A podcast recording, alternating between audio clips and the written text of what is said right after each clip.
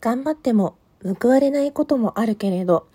自分に負けたくなくて、毎日一生懸命自分なりに頑張っている人が好きです。嫌なことや辛いことがあっても、悔しさをバネにして、必死で涙をこらえて乗り越える人が好きです。毎日いいことばかりじゃないけれど、誰かの優しさや思いやり、小さな幸せを集めて、温かい気持ちになる人が好きです。幸せの意味がわからなくて、時々思い悩むけれど、大切な人の幸せが自分の幸せと、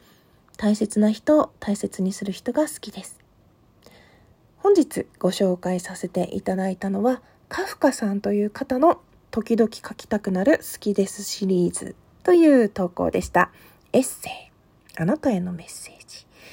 え元の投稿気になる方、こちらを書いた方が気になる方は、概要欄に ユーアールエル を貼っておきますので、インスタグラム飛んでみてください。優しい言葉だなと思ってご紹介をさせていただきました。うん、なんか、頑張って報われないことっていろんな方向であるんだけど、その報われることだけが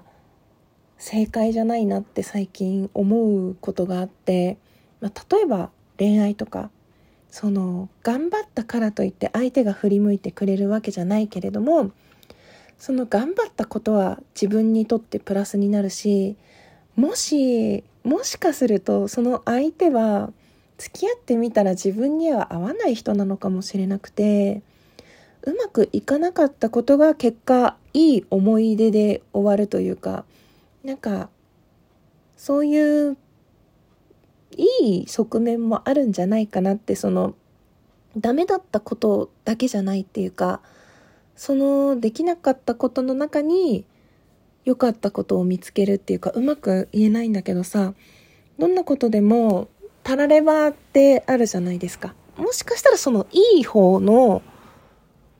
選択肢を知らず知らずしているのかもしれないなって、すごく好きな人ができたことはすごく素敵なことでしょ。それを頑張れた自分もいいなって思うし、まあ、例えばの話だけどね、まあ、それが結果報われなかった、うまくいかなかったとしても、その、そのぐらい頑張りたい好きな人ができたっていう、その時間はかけがえのないものだなって思うんですよね。だからその好きになった人と付き合うことだけがゴールではないのかななんて、今になってからこの過去を振り返って思ったりしますね。あと、うん、嫌なことや辛いことがあっても悔しさをバネにして涙をこらえて乗り越える人っていうのも書いてあるけど、これはね、私は乗り越えられなかった自分も乗り越えられない人がいてもいいよって思うかな。こうよくさ、こう神様は乗り越えられる試練しかその人に与えないみたいな話があって、落ち込んでる時にそれ言われたら嫌だみたいなのをセットで聞いたりするけど、こう自分自身でその言葉にたどり着いて、あって思うならすごくいいよね。こう自分がその言葉に助けられた人は、それをきっと今辛い真っ只中にいる人にかけたい声、かけたい言葉なんだろうけど、うん、嫌な人もいるんだなってちょっと思ったりして、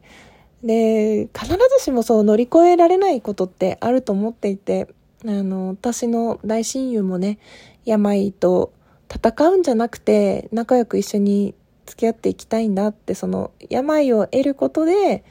自分にこんな気づきがあったよって、たくさんたくさんそれをね発信して旅立っていったんですよね。その私の親友っていう人はすごく強い人だなって思ったけど、旦那さんがね、なんか生前親しくしてた方にって言って、あのコロナだったから葬儀も誰も呼ばないで終わらしちゃったんだけど、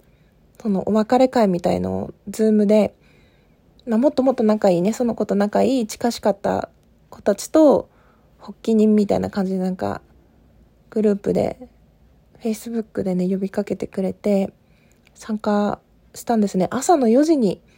朝日を見ながら彼女の話を、本当にねいろんな付き合いがあった子だったから、一人一人の言葉は救い上げられないけど、それを見ながら旦那さんの旦那さんからね、最後こういう風に過ごしてましたって話聞きましょうっていう回だったから、私は見てるだけだったんだけど、なんかやっぱね泣いたりしたけど、すごく家族らしい過ごし方をしたって本人も最後言ってたんだよね。なんか夫と初めて家族になった気がしたみたいなことは言っていて、私はその彼女のフィルターを通してしか旦那さんを知らなかったから、亡くなった後初めて彼女の旦那さんをよく見たというか、拝見したというか、あったっていう表現になるのかな。うーん、だからね、乗り越えられないことも与えてくるんですよね、神様って。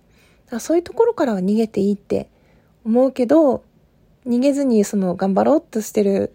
人っていうのを愛しく思うっていうのはすごくわかるから、なんかそのごめんね、あの紹介してる投稿を批判したいんじゃなくって、私はこういう思いを持っているよっていう、そのなんていうのかな、一つの素敵だなって思う投稿に対して自分の感想を添えているだけなので、もしご不快に思われる方がいたらごめんなさいね。うん。あとは毎日いいことばかりじゃないけれど、誰かの優しさや思いやり、小さな幸せを集めて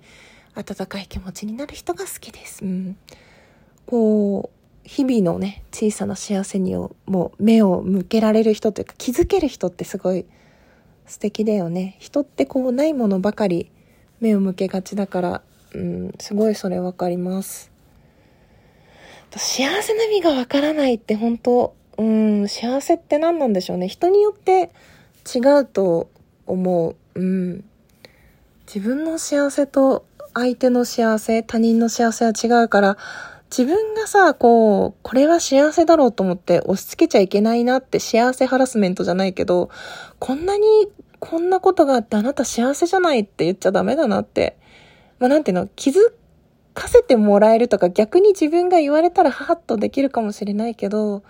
やっぱりどんなことも自分で気づかなければならないだろうなっていうのは日々感じますね。どれだけのことをこれからの人生気づけるだろうって、私も